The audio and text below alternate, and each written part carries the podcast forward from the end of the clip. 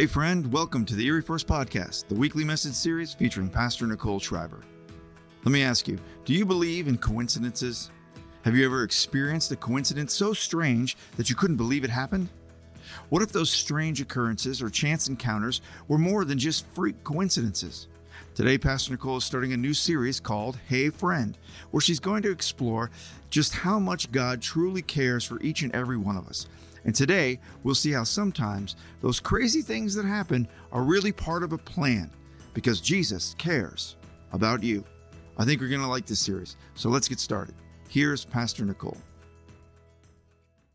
So, a coincidence, a coinkydink, is when two events strangely or remarkably happen at the same time, but without any apparent reason or connection. Okay, that's what a coincidence is. Now, two years ago, my husband and I celebrated our 15th wedding anniversary, and we decided to take a trip um, to Nashville, Tennessee. Neither of us had ever been there before, and so we decided to go and check it out. And one of the evenings that we were there, uh, we went to a very small cafe um, called the Bluebird Cafe. It's a very small little cafe in Nashville. And there was probably only 50 people in there, maybe 60 people in there. And our waitress came to take our order. And I said to Joel after she walked away, Wow, she looks really familiar. I, I think we went to high school with her. And Joel looked at me and he was like, Nicole, you are crazy. we are 600 miles away from home. Um, there are, we know zero people in this town. There is no way that she is from Seneca High School, which is this tiny little small rural school that Joel and I went to and graduated from. And so, in kind of this moment of, um, I'll just prove you wrong right here, right now, Joel says to her when she walks back to the table, where are you from? And she says, Oh, just uh, all the way up in Pennsylvania. and I smiled brightly and I said, Is your name Laura? And she said, Yes, it, it is. It was her. It was her, inexplicably her. She graduated a year ahead of us in high school, our first time in Nashville, halfway across the country, and she was our waitress at this small little tiny cafe. What are the chances? And the funniest part is she completely remembered Joel but could not recall me at all. so that's he's pretty handsome. He has that effect on people. But she knew exactly who he was. And uh, Nicole, who? Had no idea who I was. Now, a pastor friend of mine uh, recently told me this story. Uh, near his childhood home, in Omaha, Nebraska, was this great oak tree okay?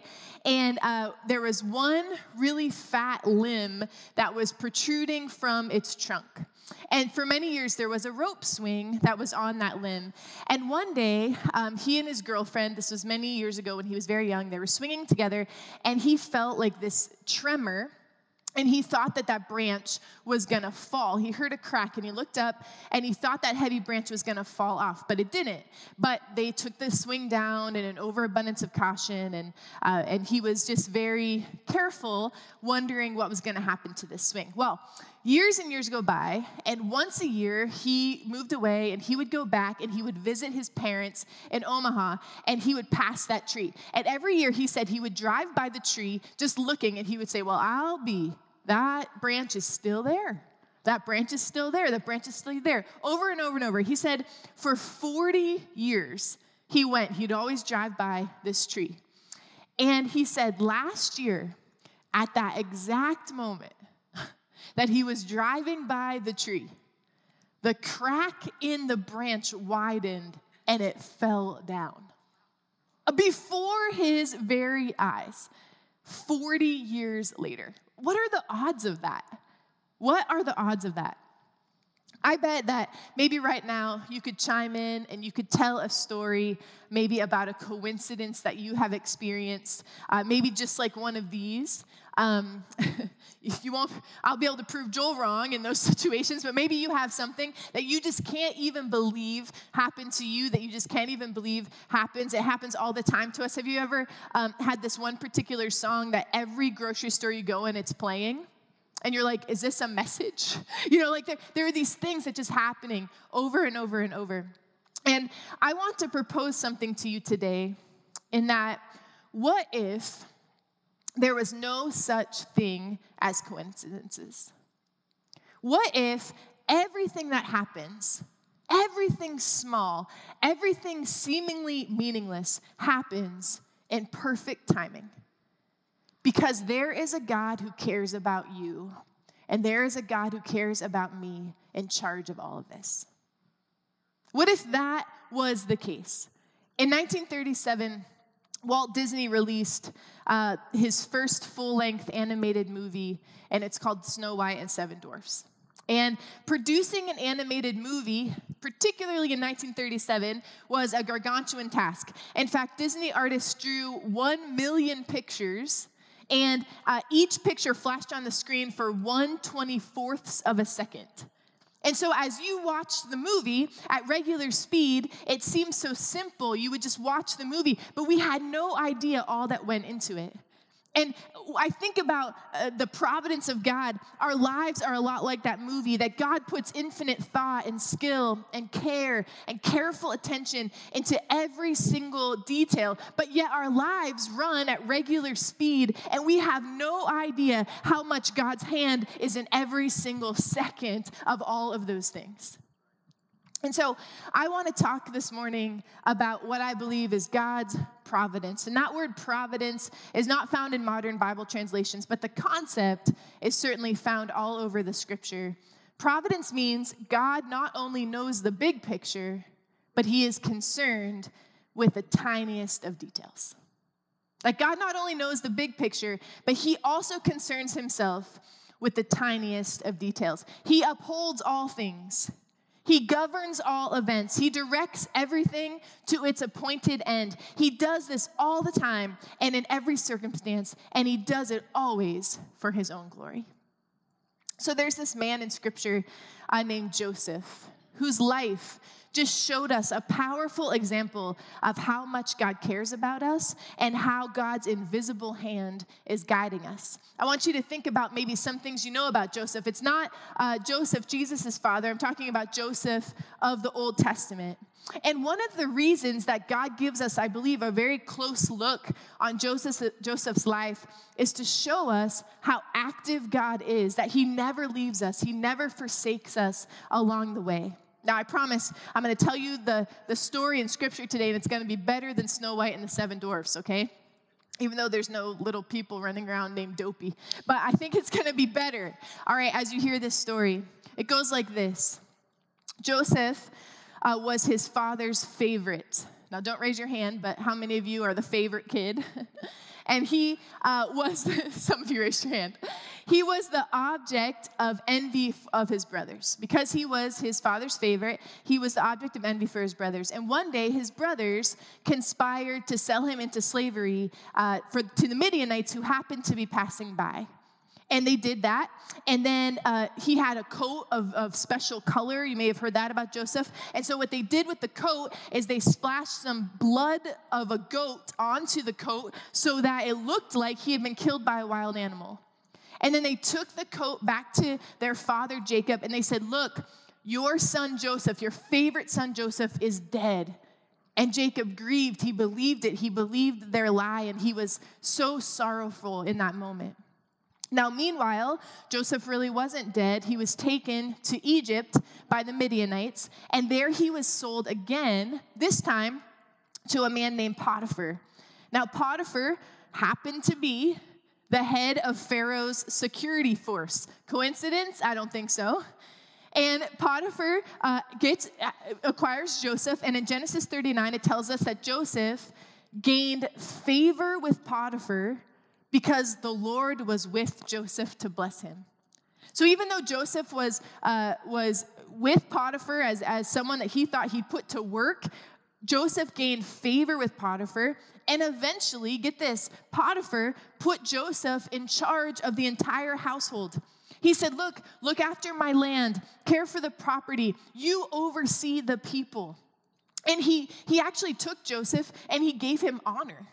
And he said, You are going to be the one who I, I, I, believe that you are intelligent and, and you can run this. You have leadership skills. I'm going to let you be the head of my property and of my household. And so he puts Joseph in charge. Now, Joseph was competent, he was confident, he was good looking, much like Joel Schreiber. and I just told a bad story about him, so now I got to redeem that. And Potiphar, um, Potiphar's wife approaches him and tries to seduce him and says uh, uh, he, he asks him about having an affair and joseph a man of great character refuses and he points out that he could not betray Potiphar. He is very loyal to him, and he would not sin against God. But the woman persisted to the point that one day, when everyone else was gone, she actually attempts to pull him down on her bed. And Joseph flees from the scene. He leaves part of his coat behind because he's, he's running away. And the woman is humiliated and she's upset and she feels, uh, you know, like she, she didn't get what she wanted. She, she claims that she was taken advantage of. Now, this was a, a false charge, of course. We know that Joseph was above reproach in every way, but Potiphar believed his wife. And in a quick turn of events, Joseph is found in prison again. So there's Joseph in prison, probably not seeing the invisible hand of God very well to himself. He, he, he got sold into, into this bad situation. Then Potiphar said, Okay, uh, I'm going to give you honor. And then all of a sudden, in a minute, all of that is gone. And he finds himself in prison again.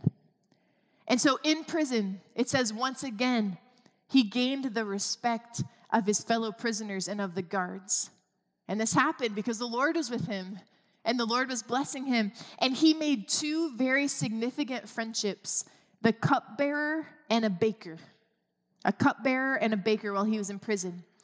And the scripture says one night, uh, both of Joseph's friends had dreams that they could not interpret, but Joseph was able to interpret them with the Lord's help. And the dreams came true exactly as Joseph had predicted.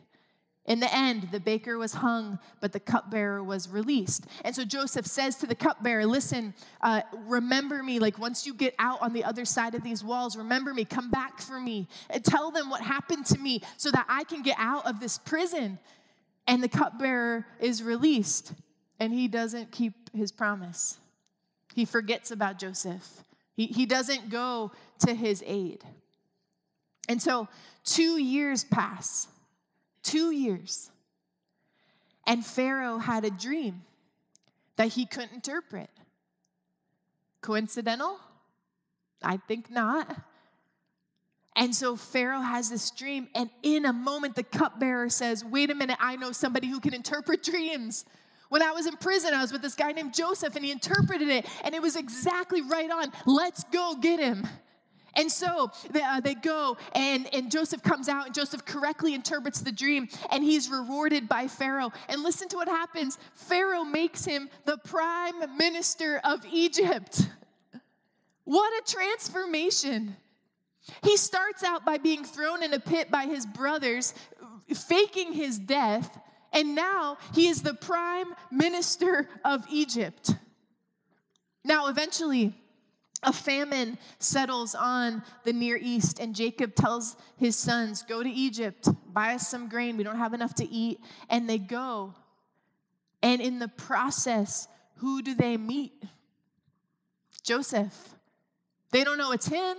They don't realize that it's him. I mean, they sold him into a pit. They, they, they, threw him into a pit. They sold him into slavery years and years before. They have no idea. And this happens twice that he doesn't know. And then Joseph says, Listen, I'm Joseph. He reveals his identity. And they're shocked and they're scared because they betrayed him.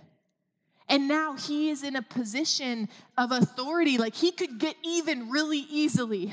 He could say, No grain for you. you don't get anything. And he's in this position. But Joseph doesn't do that. He takes an opportunity to explain how the hand of God had been on him the whole way.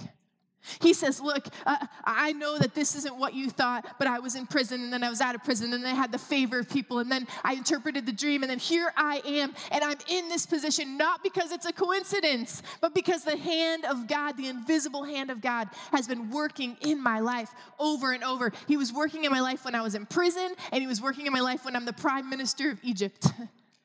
and He goes on to say, Now that's not the end of the story the brothers they go back and they tell their father uh, we don't really know how to explain this but joseph's alive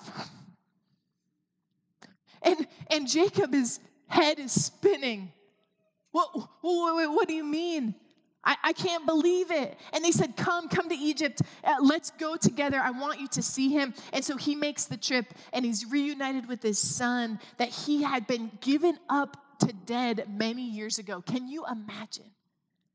All of the grief that Jacob walked through and dealt with, and now all of a sudden Joseph is right there, right there, his favorite son. And then he meets the Pharaoh who offers to let Joseph's family settle in Egypt for as long as they want. Because the Pharaoh loves Joseph. He says they can come, they can settle in Egypt as long as they want. And the family settles in Egypt and they live in peace for many, many years. And finally, it says that Jacob died at the age of 147. And so now it's Joseph and his brothers. And in the scripture, it says that the brothers fear that now that Jacob's gone, uh, Joseph is going to be like, about that get even thing. like, you know, you remember what you guys did to me. And so they kind of kindly say, Hey, um, dad told us that you need to treat us good in the scripture. Make sure that, that you don't forget those promise. And Joseph responds like this, and I want to read it to you in Genesis 50, verses 19 through 20. These are the words of a man who believes that he has seen the providence of God. Uh, Genesis 50. Don't be afraid, he sang to his brothers. Am I in the place of God? You intended to harm me, but God intended it for good, to accomplish what is now being done the saving of many lives. The King James Version translates verse 20 this way You meant it for evil, but God meant it for good. God is able to take the evil actions of sinful men and to use them to accomplish his plans. Joseph saw the invisible hand of God at work in his life, and he understood that despite his conniving brothers, the Lord God had orchestrated the entire plan to or, in order to get him to just the right place at just the right time in order to save his whole family his entire family. It took years and years for God's purposes to be clear, but in the end, Joseph saw how God cared so much about him and his family. Joseph saw that God worked all the details out at just the right moment. And all of this happened at just the right moment and just the right way. So, just the right people in just the right place. In the end, everything would come out the way that God ordained it to be. And that's what's happening in your life today. And that's what's happening in my life today. Your life is filled with just the right moments and just the right ways and just the right people and just the right places. Now, it might be hard to see. I'm sure Joseph, at times when he was in prison, at times when he was uh, being completely just treated unfairly, I am sure at points in his story, he said to the Lord, What are you doing? But even when we can't see it, we can trust that God cares about our lives and He is working all things that He intended to accomplish. The life of Joseph tells us a couple things. First, I want to bring to our attention today that the life of Joseph shows us that God cares about the tiniest details of life. Matthew 10, verses 29 to 31 says are you not are not two sparrows sold for a penny yet not one of them will fall to the ground outside your father's care and even the very hairs of your head are all numbered so don't be afraid you are worth more than many sparrows He knows when a sparrow falls. He knows the number of hairs on your head or their lack of. Okay, he knows. He knows all of those things. He keeps track of the stars in the sky and the rivers that flow to the oceans. He sets the day of your birth, the day of your death, and he ordains everything that comes to pass in between. There isn't a day that God hasn't figured out, there isn't a detail that he is not looking over. God knows all of those things. There isn't something he doesn't care about. You can come to him with anything, big or small. And this morning, if you have not felt seen or you have felt ignored or overlooked, I want you to know today that God has not forgotten you, that He hasn't forgotten a moment, He hasn't forgotten a day. He is with you, He is in all of those very, very small and very, very big moments. He knows the way you order your steak. He knows your favorite uh, candle scent. He knows what your greatest worry is. He has counted every single tear that has fallen from your eyes, whether someone else has seen it or not. God cares about you. The life of Joseph also teaches us this that God cares about us even in our worst moments.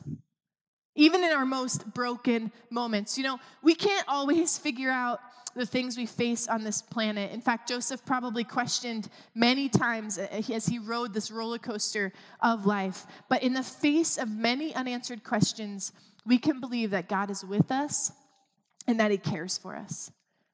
I really believe that the detailed narrative of Joseph's life, it, we're supposed to read it like a loving letter from a good father.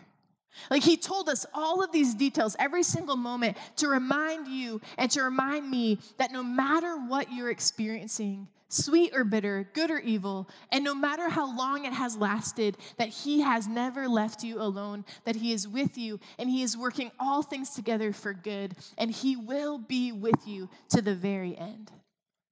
This morning, I want to invite my friend Linda up here today to share with you a real life example of how God cares about us, even in some of our toughest and most broken moments. Good morning, church. So, over a, probably a month ago, um, I had been in a service and I had emailed Nicole afterwards. So, um, perfect timing. She emailed me this week and said, Hey, that thing you emailed me, I feel like um, it's something that would benefit the body. So here I am. Um, during that service, I felt a real heaviness on my heart. I was crying out to God regarding the brokenness in my family, specifically this day about my siblings. I haven't been in the same room with my three brothers since my mom passed away over six years ago. In the last year, and in the, especially in the last month, the division has only been increased with political and spiritual polar differences. The relationship I had with my only brother that lives locally was really tested by a difference of opinion. Both of us got defensive. Uh, there was a lot of tension between us. Things were said. I had many restless nights. My heart was broken. Another brother I haven't spoke with in over a year. I am not sure why. I was told by one of my other brothers that it could be because of who and what I support. The last brother I occasionally speak with, but there's tension if I bring up family, so it's all become somewhat superficial whenever we do get a chance to speak. Both my parents are gone. What's left of my family I grew up with, I feel, has been devoured by assumption, division, and resentment. My heart ached. Where are you, Lord? I kept saying, Lord, change me or, or change them so that the restoration can begin. After service, I got this sense in my spirit. We're driving home, and I had this picture in my mind of broken pottery pieces, of a broken heart in that space that you see in the picture of a broken heart, the void that's in the middle of a broken relationship. I work with broken things all the time in my art. The question came to my mind when I'm two, putting two pieces of something broken together, where's my trust? Is it in either one of the broken pieces? Or is it in the adhesive that I'm using to put them together? Overwhelming. I had a sense that I needed to take my focus off of the broken parts and focus on the only adhesive that can bring restoration to broken things. Psalm 147 3 says, Our God heals the brokenhearted and binds up their wounds. Binds up their wounds. God is in the middle of our brokenness. I'm clinging to that promise. During that service if, uh, over a month ago, Nicole said, Sometimes it takes an olive branch. To be completely honest, I was bitter, I was cold, and I'm thinking, how many times? They don't care. Why should I? They would leave the relationship just as it is. How God's heart must ache for us. How many times? How many times do we turn away? Yet he pursues us time and time again, showing us his love. I feel like love always has to be the tree for which the olive branch is extended from. But I was feeling more anger and resentment than I was feeling love. And then I was reminded that feelings follow actions. I reached out to my brother. I told him I still want to be a part of each other's lives despite our differences. I asked if he would go with me to our parents' gravesite, which we used to do once a year, clean the stone, weed, and bark. It was something that was important to my mom. It was a neutral place, and it was something we had in common when the enemy was only showing us what we did not agree on. I went a few days prior to our meeting and I prayed there. Before I left, I looked at my parents and my grandparents' stone and I said, Listen, I'm gonna need some help. my anxiety was through the roof with several things going on that morning. I really didn't actually wanna go. But Monday morning, I picked him up. We actually went for a ride around the peninsula and then we went to the site. We made it look beautiful. We didn't talk about things that we don't agree on. We were just brother and sister that day. It was a gift, really. He got out of the car, said goodbye, and I said, Listen, maybe one day we can sit and talk to each other about our different views. But today, it was just nice being with you. And I said, I need to tell you, regardless of what we believe, who we support, I need you to know that I love you, brother, no matter what. A couple hours later, I got the idea to use our time together as an olive branch to reach out to my other brothers, sending a picture saying, This happened today. And it was my brother cleaning the stone. I said, I think mom and dad would be happy. I followed it up with another text that said, FYI, I want you to know I love you no matter what. I've reached out to my brother in Oregon more than a dozen times in the last year with absolutely no response. I heard back from both my brothers that day. I was able to tell them both that I love them no matter what.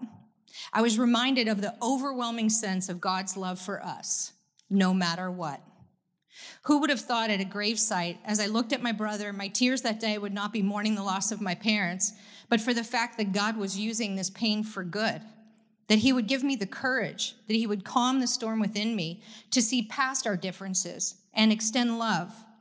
Well, He used that love to begin the process of mending the broken pieces within me. My heart was and still is broken. There are large voids, fragments from past and current hurts from my family, my blended family, from friends I've been hurt by, from a divorce. These things all leave fragments. But God fills the space in between.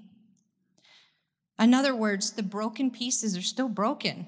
But as I take my focus off that brokenness, I begin to see differently.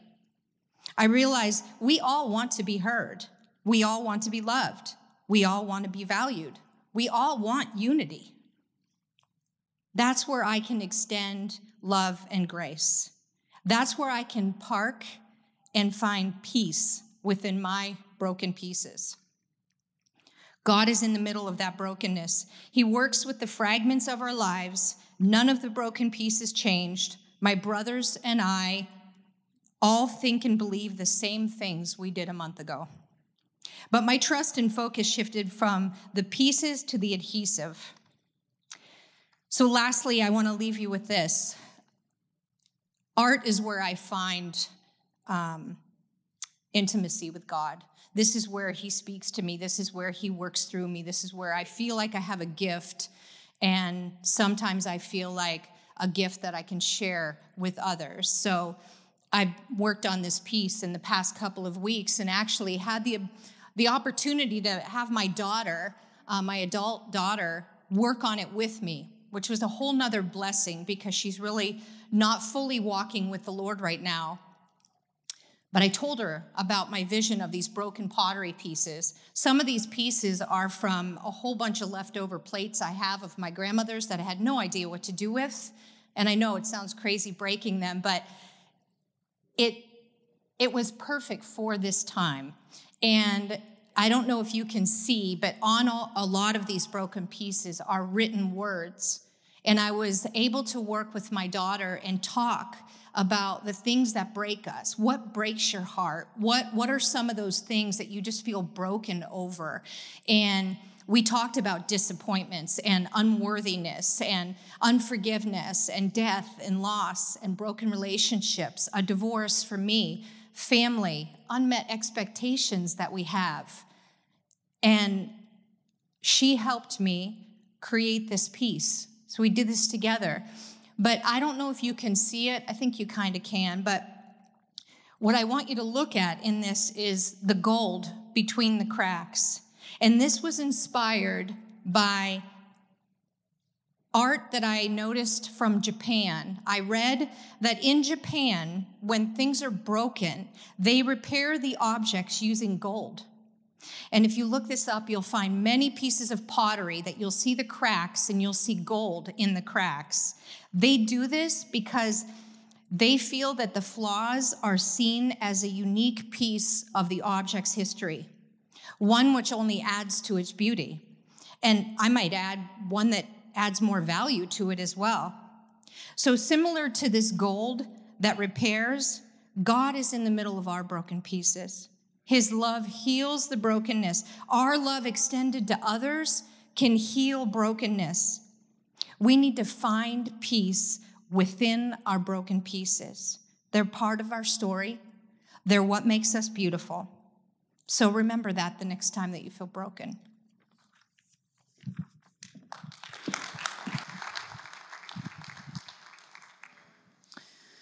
Cast all your anxiety on Him because He cares for you.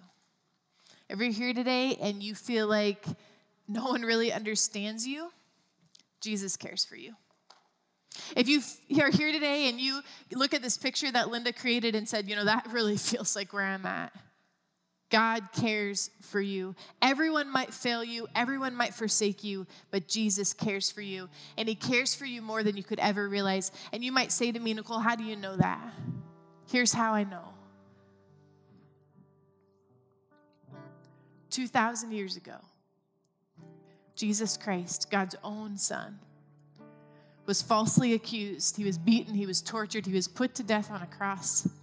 He had all the power and all the authority to stop the men who were doing this to him, but he chose not to. He chose not to because he loved you and he loved me so much. He chose not to because he cared so much that he was willing to lay down his life that day. And on that cross, all our sin, all our shame, all our pain, all our guilt, all our brokenness, that was all on that cross with him that day and died with him. And he was buried. And on the third day, Jesus Christ rose from the dead. And because of this, because of his resurrection, he lives today and we can have a real life, actual relationship with Him. He cares about the tiniest details of our life, and He's working to just set the whole universe out in perfect motion. And if you're here today and you've never understood it quite like this way, I'm saying it today. If you've never trusted Jesus as a God who cares for you and as a God who wants to give you to give him your whole heart, I just, I got to take an opportunity today for us just to have that moment. So I know we're a little bit over over 10, but would you just bow your head right now just for a minute? I'm just going to ask that we would all bow our heads. And I just want to say this morning that if you are here and you you are just thinking, you know, I want to trust Jesus. Like I believe he cares for me. I believe he's working this whole thing out for my good. And maybe for the very first time, I want to declare that I trust Jesus. I'm just going to ask if you just raise your hand right where you are so I can pray for you this morning.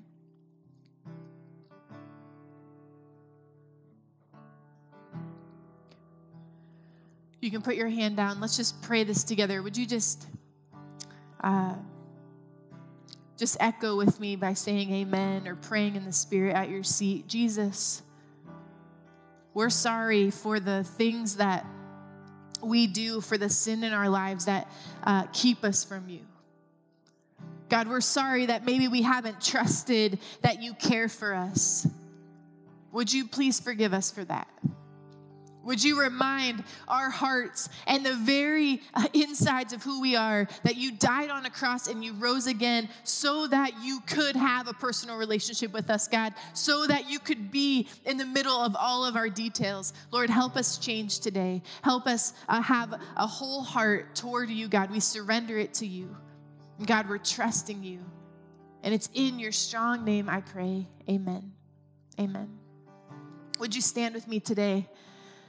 I want to read to you this poem as we go. It's a poem called He Maketh No Mistake by A.M. Overton. This is what it says My father's way may twist and turn, my heart may throb and ache. But in my soul, I'm glad I know He maketh no mistake.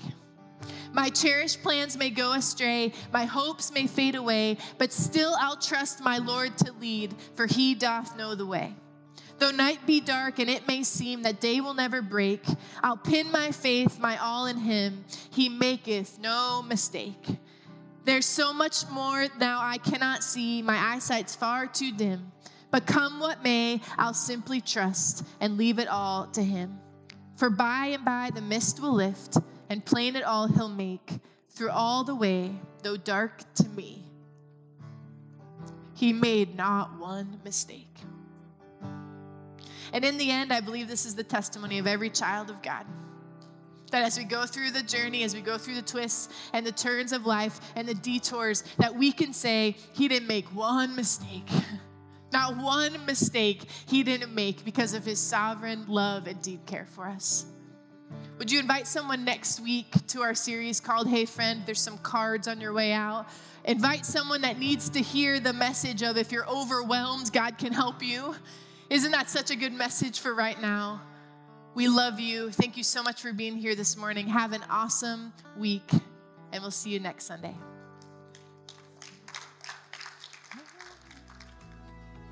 Thank you for listening to the Erie First Podcast. If you like this podcast, please give us a rating and a review at Apple Podcasts and share it with your friends. You can find all our series videos and podcasts at eriefirst.org, along with all our latest news, announcements, and information. Thanks again for joining us. We'll see you next time.